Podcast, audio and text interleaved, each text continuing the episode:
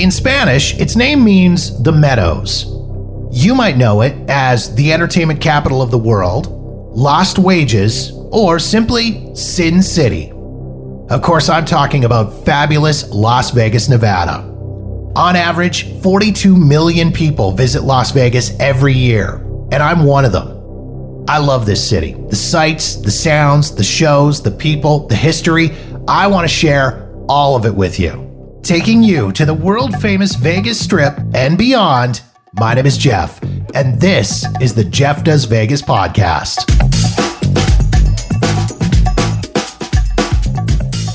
Hey there, and welcome to the best of the Jeff Does Vegas podcast. There's no doubt that Las Vegas is the entertainment capital of the world.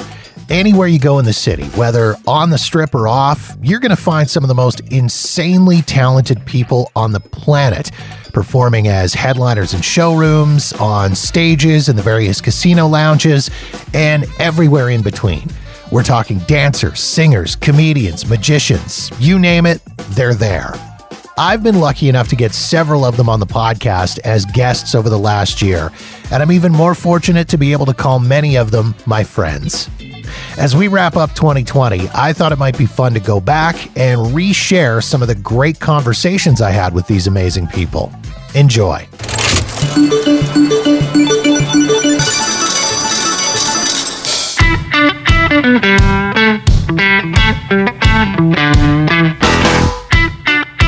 We start with episode number 58 and my conversation with longtime Vegas headliner Murray Sawchuk, aka Murray the Magician. I grew up watching a lot of old acts. My parents, you know, my dad had me when he was 43, my mom was in her mid 30s. And so I saw a lot of older programming. I saw the Lawrence Welk show. I watched a Lucille Ball, which I think everybody did, but I was watching Lucille Ball when their second run of Lucy was out in the real time when they were airing and I watched a lot of these older acts my parents grew up on, Liberace and stuff. And so I, one of my favorite acts in the world, I would mimic them would be Fred Astaire, and I love Danny Kaye and Sammy Davis and Frank and all those guys. And people always had that Rat Pack kind of thing. Of course, they were cool and they were liked, but I was a huge fan of um, of Fred Astaire and Danny Kaye, and because they were great dancers. But what they did on screen to me was magic.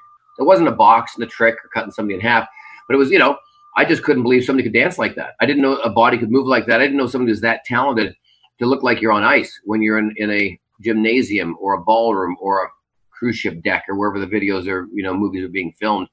So that's when I really got the entertainment bug. And then I saw David Copperfield when I was like eight or nine years old, vanish the Statue of Liberty, and he was just amazing back then. I mean, he had everything right. He was the right time, the right era, the right look.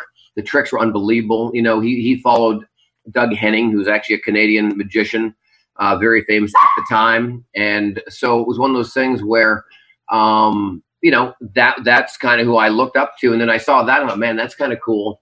Um, let, us try that. So I started getting magic tricks and that, and I realized, well, I'd already danced on stage since at the age of five. I played music, the accordion, the keyboard. So I, I did talent shows. You know, it's funny, ironically, back in Burnaby, I do all sorts of talent shows and there was a young kid who always won the singing category, and I'd always win the variety category. And we were in two different school districts. We didn't hang out a lot, but doing uh, competitions, we'd run into each other.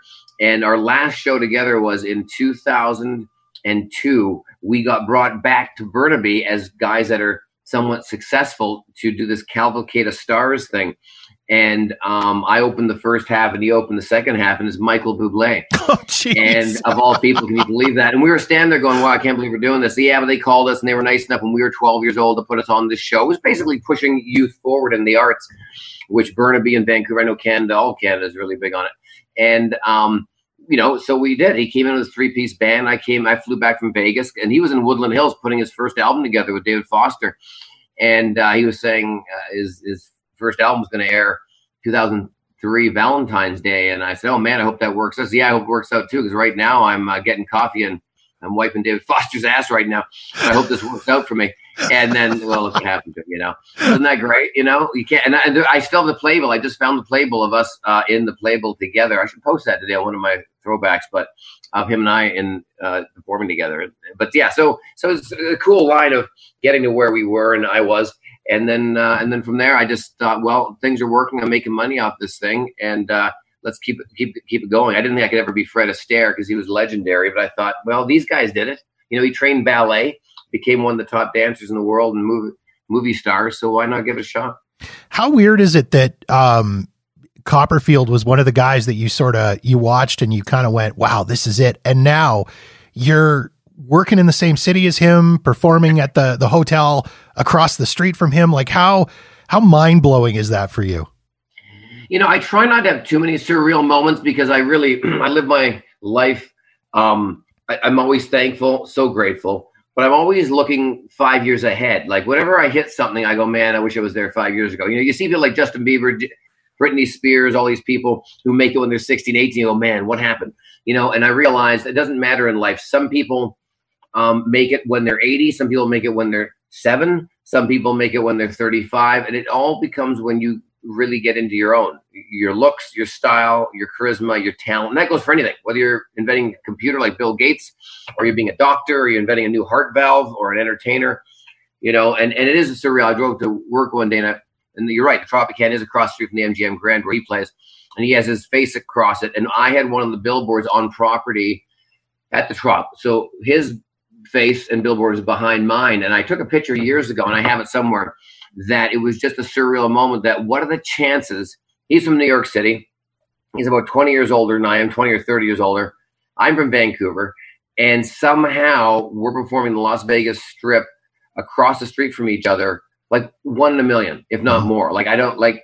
And people ask, well, how did you end up right there? And I don't have an answer. Like I don't know how I ended up right here today, sitting in my kitchen, you know, in Las Vegas, driving to work uh, with my own show in the Las Vegas Strip from Burnaby. You know what I mean? I think of the fact, I think maybe the reason is because I just never took no for an answer. I took risks and I just believed in myself. And I, you know, I, nine out of 10 things I failed and fell on my ass. I mean, that's that's the key to being successful. Nobody ever just wakes up and nails it.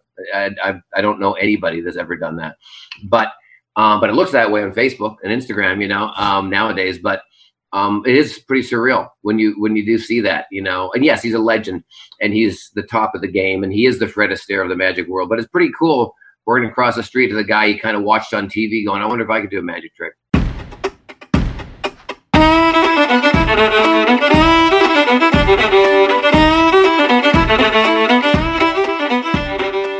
Next, from episode number 63, I'm joined by the house band at Rí Rá Irish Pub in the shops at Mandalay Bay.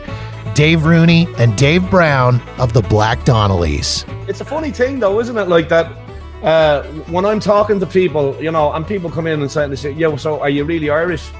Are you putting on that accent?" You know, and, and I look at them and I kind of go, "Are you really American? Are you really wherever you're from? Where are you from?" We, we can't, can't keep this accent up for five hours. You know what I mean? Yeah, yeah. I, I, you'd be you'd be trying very hard, but they're very suspicious.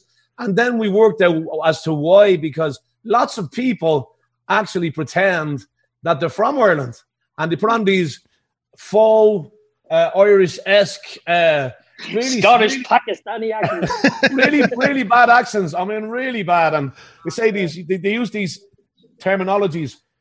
Are you are you ready for a pint, laddie? And, we look at them kind of go, we don't talk like that. What are you talking about, you mongo? And then and then something like um uh what else do they say? My God. It's a sláinte, never. Oh, also sláinte or uh oh man. It's a right crack, ain't it?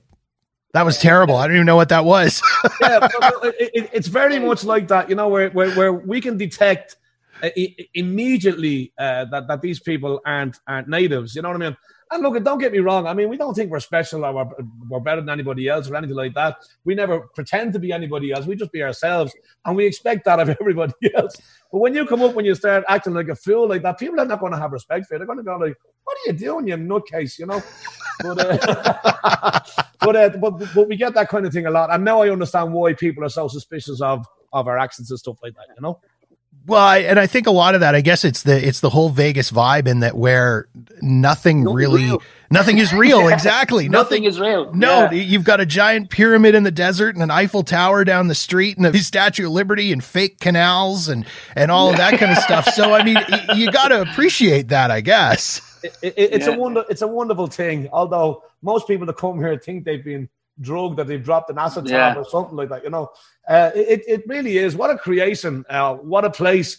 Um, th- th- there's two sides of it. I mean, if you can embrace Las Vegas for what it is, well, then it's, it's definitely one of the best places in the world, hands down.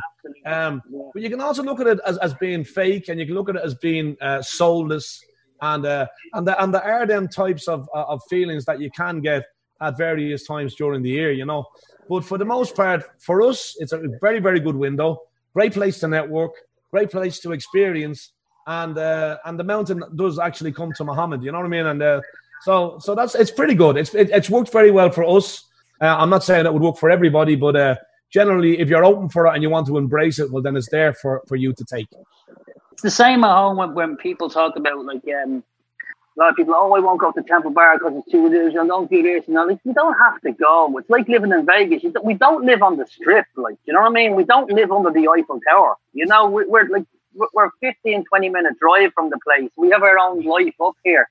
You know, and and, and uh, where- we live in Henderson, and it's like it's great to look out and go like Vegas is just down there. Uh, if we want to pop in for a night, we can go to one of the most iconic uh, tourist centres in the world. You know what I mean? And then we can drive back over and live where we are. Same with Temple Bar, the same with all these people. It's it's just, you know, I, I think, as they says, you can come in and, and people do. They come in and embrace it, and then lose all their money and go home. Like we see when we're traveling out, you see all the cars coming into Vegas, and everybody's oh Vegas baby, let's do shots. And, like, and then on Sunday night they're all coming home like this. Vegas and kicks the shit out of you, then sends you home. But they all come back then again like six weeks later, you know.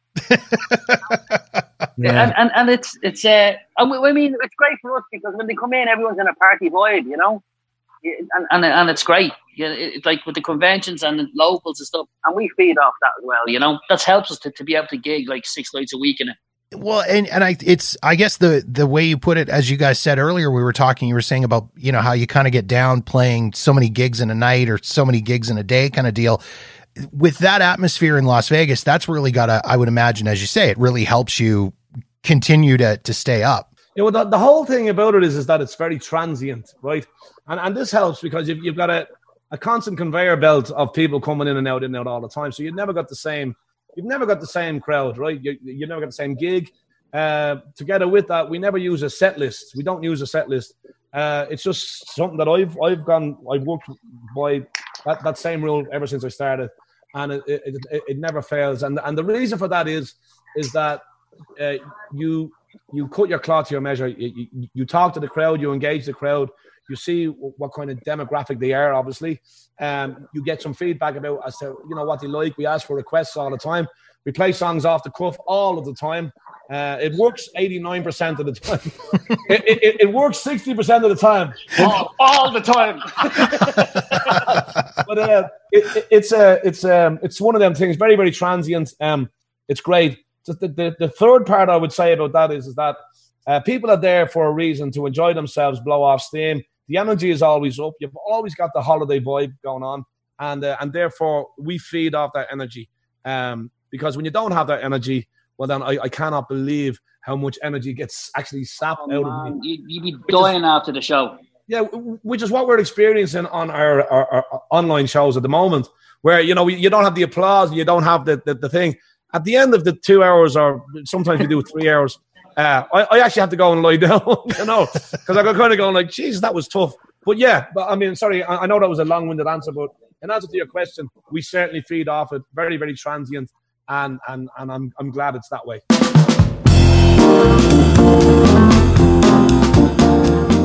Next, from episode number 65, my chat with musical comedian and singer songwriter Sarah Hester Ross. That's actually the hardest part of the job is having a wide enough repertoire where if you get an obscure song, you can probably figure it out, especially with pop music.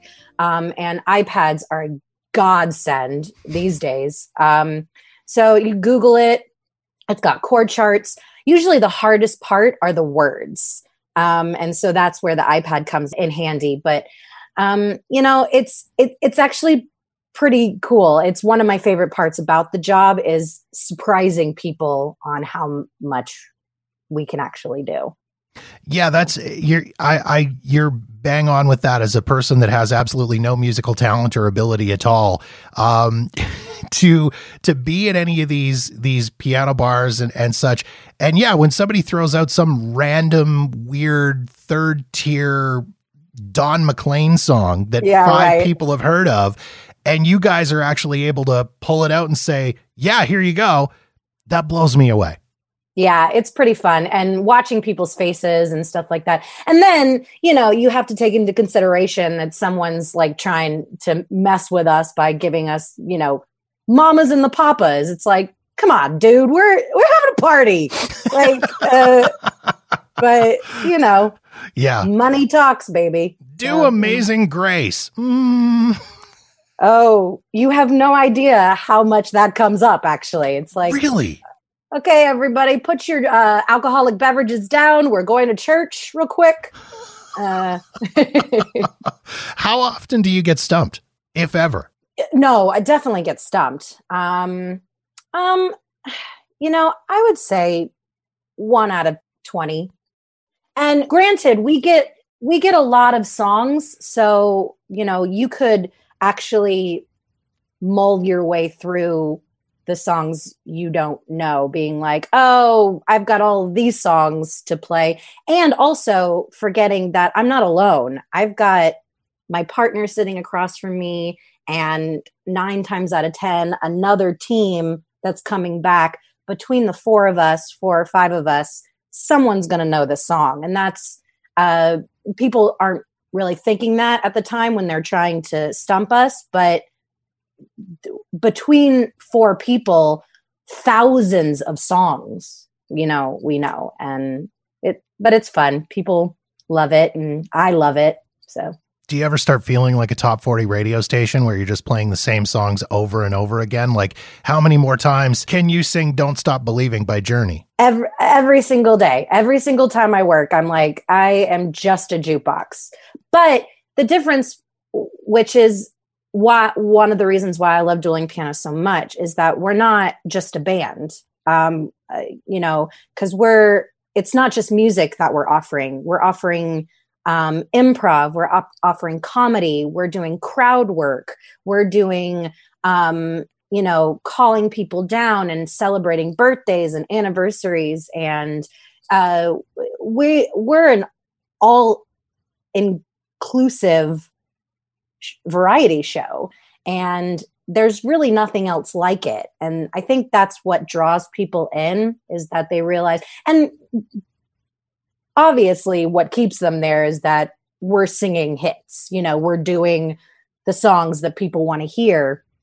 But what keeps them there for three four five hours is that you know we're paying attention to them and we're making them laugh and we're making them drink and we're making them dance and that's what i personally think is special about dueling pianos It's funny that you talk about that whole idea of playing the, the same songs over and over again and playing quote unquote the hits.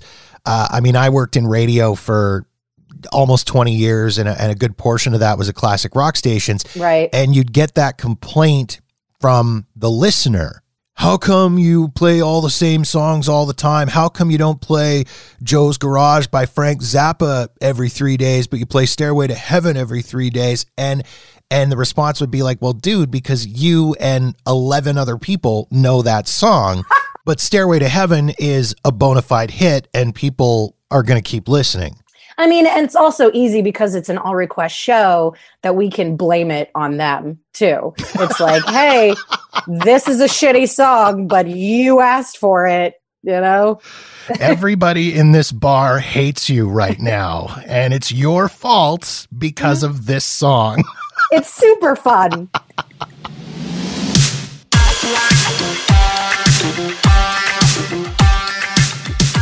Now we head to episode number 66, where I'm joined by professional celebrity impersonator Christina Shaw. the way I pick my characters, number one is I have to enjoy the character.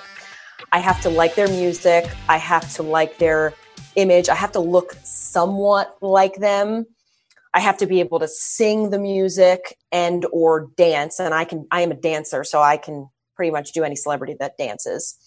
Um, so, but first and foremost, I have to like the character. After liking the character, I have to get familiar with the music, which if you're a singer, you understand this, but learning lyrics is not the easiest thing in the world because you literally have to listen to this song a thousand times to get it correctly because you think you know the words to some songs but then when you actually go up for karaoke or like you actually have the song with no words in it you're like oh i, I don't know that word that that was a was or an it an M. What what did she say? You know.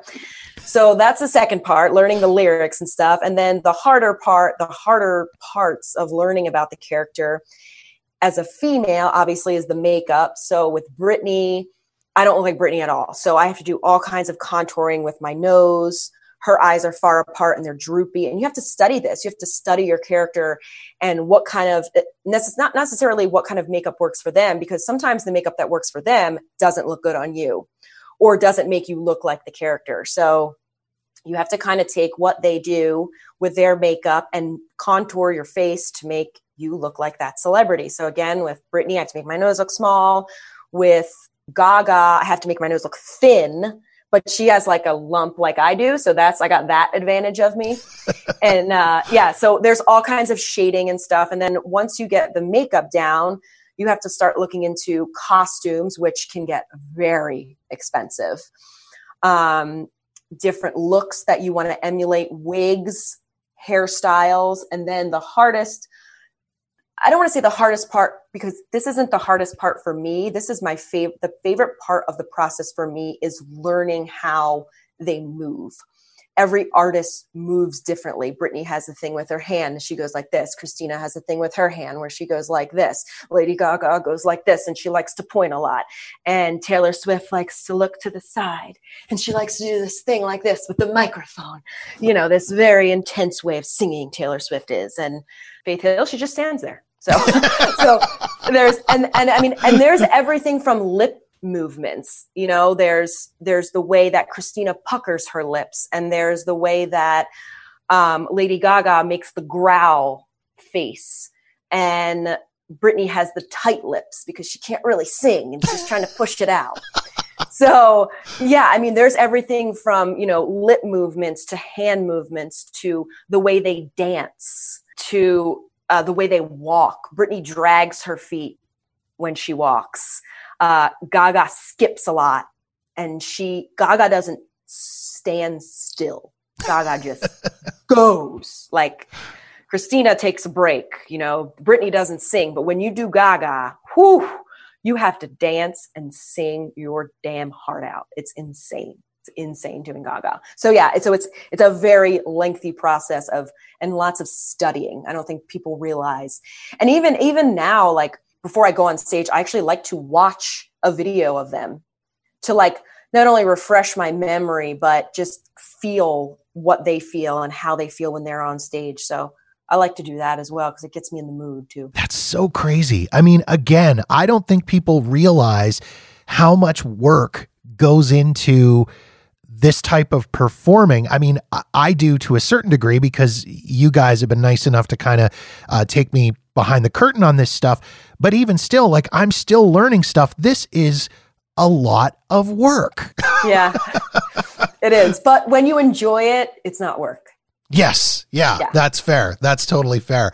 Um, is there a particular impersonation that you love more than others? People ask me that all the time. And it's so hard to pick a favorite because they're all like my children because I've studied them for so many years. Like, and they're all different. Like Britney is just iconic, you know, like her her dances, like people know her dances. People do the dances with me. Like so when doing Britney, it's like you don't really have to worry about the singing so much as the dancing. And so like that's what I love about Britney and the songs. The songs are so good and they're so iconic and everyone knows them. And then with Christina, you know, she is like the most like me vocally. I like riffing and just like, you know, crazy singing, which is so fun. A little bit of dancing, not hardcore dancing with Christina. And then with Gaga, it's like she just, she's nuts on stage. You know, she's singing, she's dancing, she's playing the piano, she's jumping off the stage. She's, you know, like it's just, I get to just act out of control on stage as Gaga. So that's really fun. And then as Taylor, I like doing Taylor because she's real like lanky and skinny like I am. So I don't have to like cover up with costumes. I don't have to cover up my body. I literally like embrace my skinny and awkwardness as Taylor. So that's fun because I get to be a little bit more like not myself, but I I don't have to worry about like being perfect with dance moves because she's not. She's just like you know mm. flails all over the place. And again, her songs are great, and she's more of a country crossover pop singer, so I love her songs. And then Faith is just stand there and sing, sing all the country songs that all the older people love, you know. And it's not more of like a concert, like a rock or Gaga concert. Faith is more like a everyone sits back and has a glass of wine and watches, you know, and people enjoy it differently than they would enjoy me as Gaga. So they're all different and I love them all in separate ways. So it's not like if someone calls me, what's your favorite character? That's the one you you have to do. I'd be like, uh, can I do a one woman show of five characters?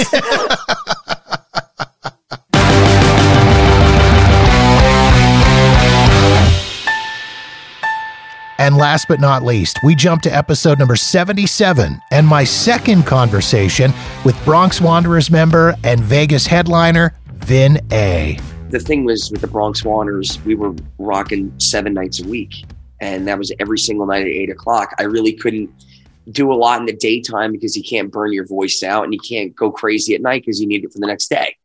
So all my projects were kind of on hold and yeah, I'll get to it, I'll get to it, I'll get to it because that weekly paycheck was nice. and the minute that weekly paycheck was gone, I didn't know what to do. Luckily, um, we had the PPP, which is like that uh, that loan program for people out of work. Luckily, my producers got that. I at least got my paycheck for like eight weeks. Which again, I'm sitting at home and I feel like I'm robbing somebody because somebody's paying me and I'm doing. I have to do something. Right. It's like you know, it feels it feels weird. So I was like, okay, at least I can focus on my album. I'm going to do this little acoustic uh, album thing that I'm going to work on called Vindemic. Uh, my dad and I have gone out and done duo stuff together. We released like two music videos. We're going to be releasing a, I say we, I mean me. I guess it's just me. It's Vin A, right? That's the band. I'm going to be releasing a, a new music video in about a, hopefully a week or so. It starred the dancers of X Country and the dancers of Aussie Heat and a couple of bandmates from the strip and we you know did this whole cool choreographed dance thing. I didn't dance. Like i got all the good i got all the good looking people to dance. I just did the uh you know i held the guitar did my thing. I just i didn't want that to be the only thing. So i'm excited for that. But uh you're right. This whole pandemic kind of lent itself to other exciting projects. Jimmy denning and i from tenors of rock uh wrote our own show that we're going to be selling I think in a couple of days. The first show I believe is going to be on November 11th, which is Veterans Day, and uh, we're calling it Vin and Jimmy's Downtown Hootenanny, and it's it's like a game show mixed with music, with movies, with all this stuff. We got a video screen, so it's a whole show. We we we, worked three months on it. Uh, he's coming over in a couple of hours to go over all the ticketing with me, so yeah, it's definitely, you know, you got to look at the positives when the world throws you such a curveball like this. And it's not even throwing me a curveball. It's like the world threw itself a curveball. Everybody's in, in a state of flux and no idea what's going to happen. So I'm fortunate that I got a good support team around me that enabled me to do all these cool and exciting projects. And uh, yeah, and you, man, for getting it out there.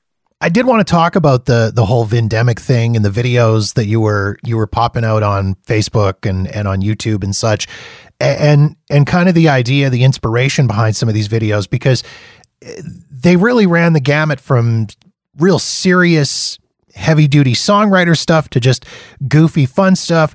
Was it just a case of waking up and going well today i'm going to do this and and tomorrow i'm going to do that Uh, how did you you pick what it was you were gonna you were gonna put out there?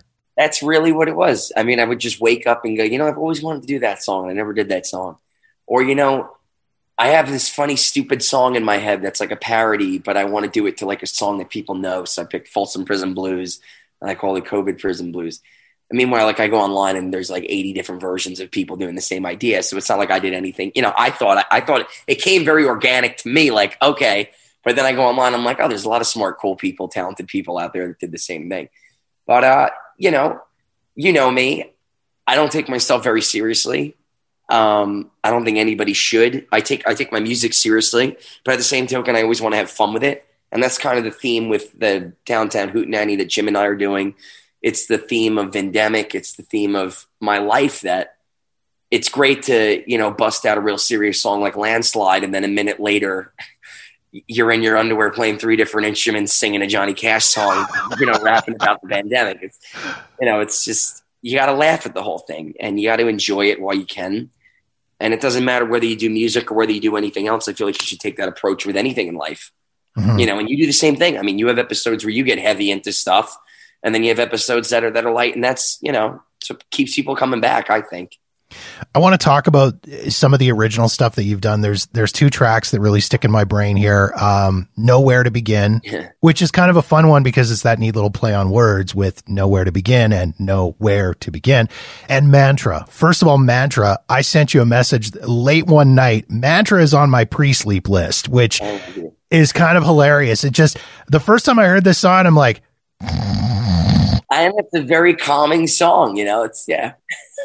and, and, I'm glad you take it as a compliment because I don't know too many other artists that be like, "Hey, man, your music puts me to sleep all the time." No, man, I like it. You know, like I'm I'm a big Radiohead fan, so like when I listen to albums like Amnesiac or Kid A, you know, like. I, people go, "Oh, that music's so depressing." I go, and it's not depressing. It's just not, you know, it's not you know, everything can't be a slamming, you know, hard hitting thing. Something's got to be laid back and chill. And, uh, and that song really is like an affirmation song. Like, I will rise again. I will stand up. I will face the wind. I will, it's like an empowering thing. And the fact that you listen to that before you sleep, you know, now I'm taking credit for everything that happened the next day to you that was good. Like, I empowered you. I made that happen. but, uh, you know it's it's all about that vibe that you know i can do this i will do this i will stand up. And i feel like uh, that's an important message to get out right now. And then the complete polar opposite of that is nowhere to begin which you look at that music video and that song and it's you know i'm just i'm looking at the world around me and i'm scared to death and i, I i'm trying to find the good in it all but it's hard so that's why I guess my writing is all over the place, and that's why my projects are all over the place because the world's all over the place. Me and my girlfriend and I last night had an amazing date night. She bought this thing called an adventure book, and you don't know what it is. You scratch it off, and you and whatever it is, you have to do it. So we go, all right. So we haven't had a night together in three weeks because I've been working on you know fifty different projects. She goes, Vin, I need a night with you. I go, I'll fit you in, babe. Don't worry. And I scratch the thing off, and it's like you need to have an appetizer, a dinner, and a dessert in three different places and you have to have a different accent in each place. so there I am, the first, you know, Australian having my beer, eating my pizza. and the next place, I'm like Russian having my steak at this other place. And, you know, it's, you got to stop and enjoy the little things. And, you know, and, and we did that and we were able to do that. And, you know, I'm just happy that you're able to stop and enjoy the music because that's what makes me, as a songwriter, feel like I'm not just putting it out there and it's going nowhere. Mm-hmm. You know, at least somebody's listening. At least I got one.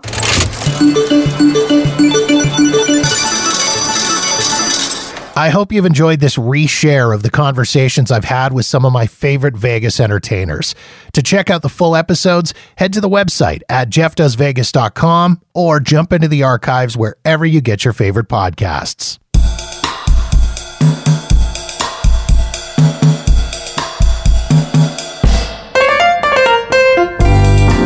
And that wraps up another episode of the podcast. If you've got feedback on this episode of the show or any other episode for that matter, or you've got suggestions and ideas for topics you'd like me to cover on a future episode, please feel free to reach out to me via Facebook, Twitter, or Instagram at Jeff Does Vegas. You can also email me directly at jeff at jeffdoesvegas.com. In the meantime, thank you so much for checking out the podcast. Be sure to subscribe for free wherever you get your podcasts so you'll know the moment new episodes are available. And don't forget to visit jeffdoesvegas.com for past episodes and show notes.